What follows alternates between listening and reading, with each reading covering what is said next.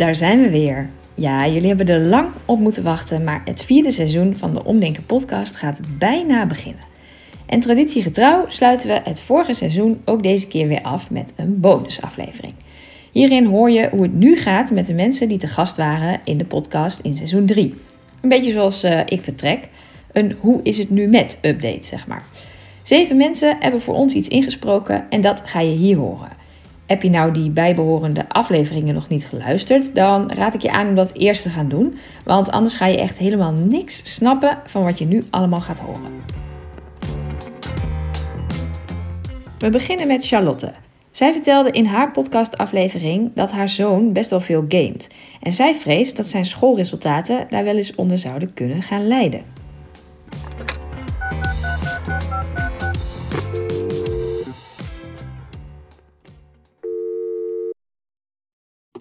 Hey, hallo, Charlotte hier. Ja, hoe gaat het nu met? Nou, ik kan je eigenlijk wel vertellen dat het ontzettend goed gaat en dat het gesprek mij heel erg geholpen heeft.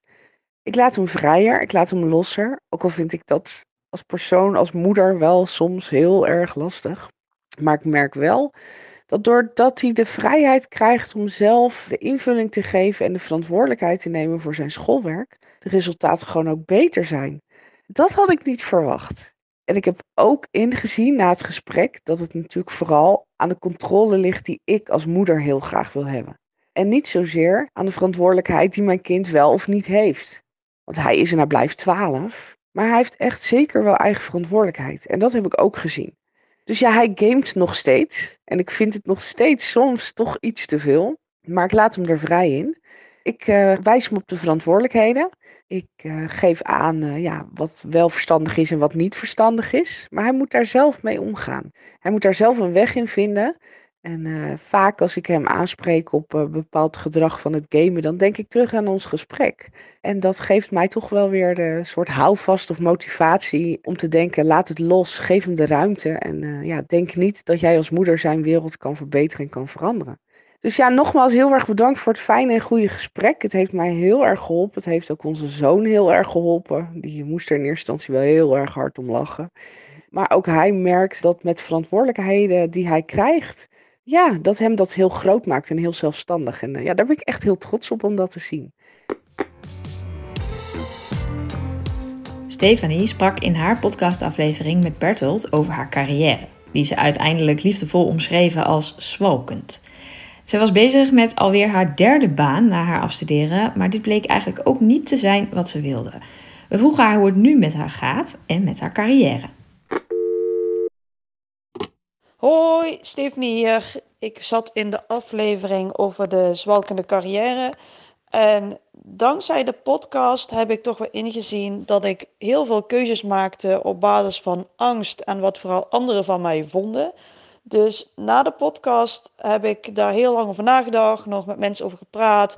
En uiteindelijk kwam ik toch wel tot de conclusie dat ik inderdaad heel veel keuzes heb gemaakt op basis van angst, onzekerheid, bang wat mensen van me vonden. En vooral heel erg op anderen letten, maar nooit echt beseft en gerealiseerd wat ik echt wilde. En uiteindelijk ben ik gewoon mijn leven zeg maar weer op een rijtje gaan zetten van goh, wat, wat gaat er allemaal goed en wat gaat er allemaal slecht. En uiteindelijk heb ik dus de keuze gemaakt om ontslag te nemen bij mijn vorige baan. Uh, ik heb een punt gezet achter mijn relatie en dat waren al twee hele heftige stappen voor mij. Waar ik als ik nu terugkijk toch wel twee hele belangrijke keuzes zijn geweest waar ik heel trots op ben. En ik heb dus nu ook een, een nieuwe baan in Rotterdam. Ik ben inderdaad uh, iets gaan doen in de specialisatie van de entertainmentbranche. Dus dat vind ik heel gaaf, want die baan kwam via LinkedIn op mijn pad. En ik heb hem eigenlijk gelijk uh, die kans gegrepen. En ik woon nu ook uh, in Rotterdam, dus ik woon nu niet meer samen. Maar ik denk toch wel dat het de beste keuze is die ik had kunnen hebben. En ik wil Omdenken heel erg bedanken dat ze mij die kans hebben gegeven om deel te nemen aan die podcast. En wat misschien ook nog wel leuk is om te weten, ik was best wel bang om die podcast online te zetten. En uiteindelijk heb ik hem op Instagram gezet. En ik kreeg echt tientallen reacties van mensen van mijn opleiding en van mijn jaar. En allemaal mensen van mijn leeftijd die zeg maar hetzelfde probleem hadden. Vooral de, de, de prestatiedruk en niet weten wat je wil. Of het weten wat je wel, maar niet durven. En toen die toch dan wel mijn podcast als een soort van eye-opening zagen. En daar ben ik dan ook best wel trots op, want ik vond het allemaal heel eng en heel spannend om het te doen. En uiteindelijk ben ik er zelf beter van geworden en zijn mensen om me heen er ook beter van geworden. Want er hebben mensen dankzij die podcast ongeveer dezelfde keuzes als mij gemaakt. Dus uh, daar ben ik heel trots op. Dus uh, dankjewel, omdenken voor deze kans. De aflevering van Tom was een hele speciale. Hij klonk namelijk een beetje vreemd. Niet Tom, maar de aflevering, want we namen dat gesprek op in een skilift op Utrecht Centraal. Want daar hadden we tijdelijk een winkel, een pop-up store in november 2018. Dat is alweer een hele tijd geleden, dus we zijn heel benieuwd hoe het nu met Tom is. Ziet hij zichzelf nog steeds als een sukkel? Hallo daar, Tom hier. Ik had uh, ruim een jaar geleden de grote eer om met Bertolt in de pop-up store in Utrecht te praten over mijn probleem. Er kwam namelijk uit dat ik mezelf als een ontzettende mislukkeling zie. Als er een hele klein iets fout gaat. Dus denk aan de was vergeten aan te zetten. Of zoiets anders onbenulligs. Nou, alsof mislukkeling nog niet erg genoeg was, kwam er van mij uit dat ik mezelf als een sukkel zie. En sukkel, dat vind ik zo'n naar woord. Dat is ook iets wat mij enorm raakt tijdens het gesprek. Dus kom je me ooit tegen, scheld me niet uit voor sukkel, want dat, dat doet heel veel pijn. We zijn dus nu een hele tijd verder en ik voel me nog steeds een sukkel. En dat bedoel ik eigenlijk heel positief. Het is namelijk heel simpel. Ik heb de sukkel in mezelf omarmd. Je zou kunnen zeggen proud to be a sukkel.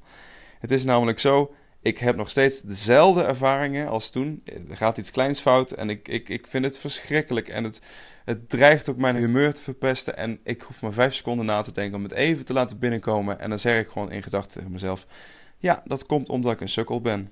En dat relativeert de boel ontzettend. En het maakt het ook heel erg dat ik bevrijd ben van het gevoel dat een sukkel zijn een probleem is. Nou, een ander groot deel wat ik nog even met jullie wilde delen. Muziek is eigenlijk het belangrijkste in mijn leven. Behalve natuurlijk mijn lieve vriendinnetje. Het belangrijkste in mijn leven. Um, en ik wilde toen al heel graag iets met gitaarspelen gaan doen. Nou, dat heeft ook weer een hele tijd geduurd. Omdat ik een sukkel ben dat ik niet meer ga oefenen. Hè? Dat dus. Maar inmiddels ben ik zover dat ik weer in een band ga spelen binnenkort. Uh, daar ontzettend veel zin in heb. En uh, ik ga even aandragen om het nummer I'm a Loser van Beck te gaan spelen. Gewoon omdat ik trots ben om een sukkel te zijn. In ieder geval, ik wil omdenken, onwijs bedanken uh, voor het gesprek van toen. Het heeft mijn ogen geopend. Maar goed, aan de andere kant, een sukkel zou er helemaal niks mee doen. En, en ik heb er wel iets mee gedaan. Dus ja, of ik nou een sukkel ben, ik weet het nog steeds niet. Ik ben er in ieder geval trots op. Leonie is of was bang voor e-mail. Dat klinkt misschien grappig, maar ze had er erg last van.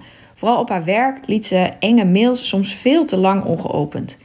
En in de podcast kwam ze er samen met Bertolt achter dat daar toch iets anders achter schuil ging. We vroegen haar hoe ze nu terugkijkt op dat gesprek. Nou, mijn uh, sessie bij Bertolt uh, heb ik als enorm interessant, verhelderend uh, ervaren. Het was sowieso uh, leuk om even out of your comfort zone te komen. Dus de ervaring aan zich was wel erg leuk. En ik heb er ook echt ontzettend veel aan gehad. Mijn probleem was dat ik dus mails niet durfde te openen en dat ik enorm uitstelgedrag toonde met het openen van die mails. Dat had met name te maken met mails eh, van mensen die uh, ik hoog in aanzien heb. Uh, of zoals Bertolt het treffend noemde, slimme mensen. En niet alleen het openen van e-mails belemmerde mij in mijn werkzaamheden. Ik merkte het ook met uh, gesprekken met die slimme mensen. En uh, juist door mijn poging, als het ware, om niet door de man te vallen, dat ik vind dat ik dan dommer ben dan hun. Dus mijn poging eigenlijk om uh, slim over te komen, uh, maakte juist dat ik dom overkom. En was het dus eigenlijk een bevestiging op mijn gevoel. Dus ik heb als een soort van mantra in mijn hoofd gepland. de tragiek, om slim over te komen, maak je dom. En die blijven keer en keer op keer blijven die eigenlijk wel in mijn hoofd uh, afspelen. En het is ook gewoon ontzettend waar. Dus ik ben nu veel meer bezig met echt luisteren in het gesprek. Als ik het niet snap, meteen die vraag stellen. Dat werkt zo enorm bevrijdend en voel ik me zoveel prettiger in mijn doen en laten. En dan met name op professioneel vlak. En ik hoop dat ik anderen daarmee ook heb geholpen. Dus dat het niet erg is als jij uh, denkt van ik snap het niet of ik durf in die groep niet die vraag te stellen, want misschien kom ik dan dom over. Sterker nog, juist mensen die vragen stellen, die laten zien dat ze geïnteresseerd zijn en uh, het willen begrijpen en het goed willen weten wat er wordt bedoeld. Dus dat is enorm verhelderend en daar ben ik erg blij mee. Ik uh, open nu dus eigenlijk altijd meteen de, de mails en met name de mails die ik spannend vind om te openen. Ook heb ik het advies van Bertolt ter harte genomen en ben ik ook echt in de praktijk aan het oefenen. Doe de moeilijke klussen eerst en daarna is de dag alleen maar makkelijker en leuker. Dus die tip zou ik ook zeker adviseren voor de luisteraars die dat nog niet doen. Om dat wel te gaan doen, want je dag wordt er alleen maar vrolijker en lichter van. Tessa is met haar 16 jaar de jongste gast van onze podcast ooit. Ze doet op professioneel niveau aan handbal en helaas, daar komen ook regelmatig blessures bij kijken. In het gesprek met Bertolt onderzochten ze samen hoe ze daar nou mee om zou kunnen gaan, zonder ontzettend gefrustreerd te raken. We vroegen Tessa hoe het nu met haar gaat. Met mij persoonlijk gaat het hartstikke goed en ik ben nog steeds volop aan het handballen. Ik maak progressie in mijn eigen doelen en ben daar dus erg blij mee. Of ik onlangs nog blessures heb gehad? Jazeker. Sterker nog, twee weken geleden ben ik tijdens een wedstrijd heel hard onderuit gegaan en had er bij mijn elleboog gekneusd. Toen kwam mijn enige blessure sinds dat moment eigenlijk. Moest ik mijn skills gaan gebruiken die ik had geleerd. En ik vond dat ik best wel enorm progressie erin had gemaakt. Ik ben wel natuurlijk gefrustreerd geweest, maar ik heb het op een andere manier aangepakt. Zo heb ik een heel alternatief schema aangevraagd bij mijn fysio en ben ik dat schema gewoon maar gaan volgen. Daarbij heb ik niet mijn elleboog belast, want het was een blessure aan mijn elleboog. En heb ik gewoon volop kunnen trainen, zonder dat ik mijn eigen blessure erg aan het maken was of verkeerde keuzes aan het maken was. Later had ik wel een momentje dat ik weer begon met echt handballen. En dat ik daar af en toe nog wel moeite had om echt in te schatten wanneer ik wel of niet door kon gaan. Maar dit neem ik mee voor de volgende keer. Want hiermee ben ik op tijd gestopt tijdens de trainingen. Wat ervoor heeft gezorgd dat ik gewoon een goed herstel heb. Na het gesprek van Bertolt heb ik niet alleen geleerd hoe om te gaan met blessures, maar ik heb er veel meer van geleerd. Zo heb ik bijvoorbeeld nu een motto waar ik onder leef. It's all part of the plan. Het hoort er allemaal bij. Alle tegenslagen, maar ook alle prestaties. Het hoort er allemaal bij. Het kleinste dingetje, het grootste dingetje. En op het moment als ik een blessure heb, is het het woord geworden: It's all part of the fucking plan. Want dan ben je gefrustreerd en dan kunnen we er een soort van grapje van maken. Maar elke stap die je zet en elke manier waarop je aan je doel werkt, is een stukje van je plan. En op die manier ben ik eigenlijk gaan kijken naar hoe ik mijn handbalcarrière het best voor kan zetten. Maar ook op school, ook in mijn omgeving en noem ze maar op. Oftewel, ik heb veel meer geleerd dan alleen om te gaan met blessures. En dat vond ik heel erg interessant. Het gesprek met Bertolt vond ik enorm leuk. Ik heb enorm veel geleerd. En wat ik zelf ook les had gegeven aan kinderen over het stellen van doelen en het behalen ervan, kon ik dit ook weer meenemen in dat hele verhaal. Wat super interessant is. Ik heb heel veel leuke reacties gekregen uit de omgeving, waar ook heel veel mensen geleerd hadden van ons gesprek. Dat vond ik ook wel een best wel bijzondere ervaring. En ik vind het dus enorm leuk dat ik het zo heb mogen doen. Het gesprek tussen Bertolt en Maxime ging over FOMO, Fear of Missing Out. Maxime was bang om iets te missen en wilde eigenlijk gewoon duizend levens tegelijk leiden. Maar ja, dat is natuurlijk niet te doen. We waren benieuwd hoe ze daar nu mee omgaat. Ja, hoe is het nu met Maxime? Nou, daar kom ik zo eventjes op terug. Ik wil graag eerst namelijk even de vraag beantwoorden hoe ik het gesprek ervaren heb. En dat was uh, super. Ik heb een heel leuk gesprek gehad met Bertolt. Ik vind het gewoon een hele fijne vent. Hij kan goed naar je luisteren heeft hele goede tips. En hij stelt je gewoon erg op je gemak. Ja, ik heb het echt als een heel fijn gesprek ervaren. En het liefst zou ik er elke week terugkomen bij hem. Om uh, al mijn andere problemen met hem te bespreken. Want ja, mijn uh, FOMO is zeg maar niet het enige waar ik mee zit en waar ik tegenaan loop. Om dan weer terug te komen op dat gedeelte. Dat is op zich redelijk oké. Ik begreep zeker op dat moment wat hij bedoelde. Maar het is wel lastig om dat gewoon in je dagelijkse leven natuurlijk toe te passen. En ja, mijn vraag was dan ook van ja, wat moet ik nu dan natuurlijk doen? Hoe, hoe kan ik nu begrijpen ja, wat, wat jij nu eigenlijk zegt, zeg maar, om dit dan in mijn dagelijks leven toe te passen? En toen gaf hij als tip van dat het dan handig is om deze podcast gewoon een paar keer weer opnieuw te beluisteren. Maar ja, het is natuurlijk best wel lastig om jezelf te horen. En zeker als het zoiets aangaat. Dus uh, dat is gewoon een dingetje. Maar ik moet wel zeggen dat ik me echt wel beter uh, voel wat betreft de FOMO. En dat ik wat beter los kan laten. Ik probeer gewoon mezelf wat rustiger te houden. En dat lukt op zich wel. En uh, nu zou ik dus nog gewoon voor al mijn andere dingetjes langs willen komen bij je. Ja, dat lijkt me wel leuk. Gewoon even elke week even een uh, gesprekje met uh. Dan kom ik er langzaam wel, denk ik. Maar goed, ik ben echt heel erg positief over het gesprek en over al jullie podcasts. Het is gewoon zo herkenbaar allemaal. En uiteindelijk zie je gewoon dat heel veel problemen toch allemaal een beetje met elkaar samenhangen. Dat vind ik gewoon heel fijn om te horen. Want ja, ik dacht altijd dat ik de enige was met dit soort dingen. En ja, je hoort gewoon dat andere mensen dit ook hebben. En uh, ja, dat vind ik gewoon heel erg fijn.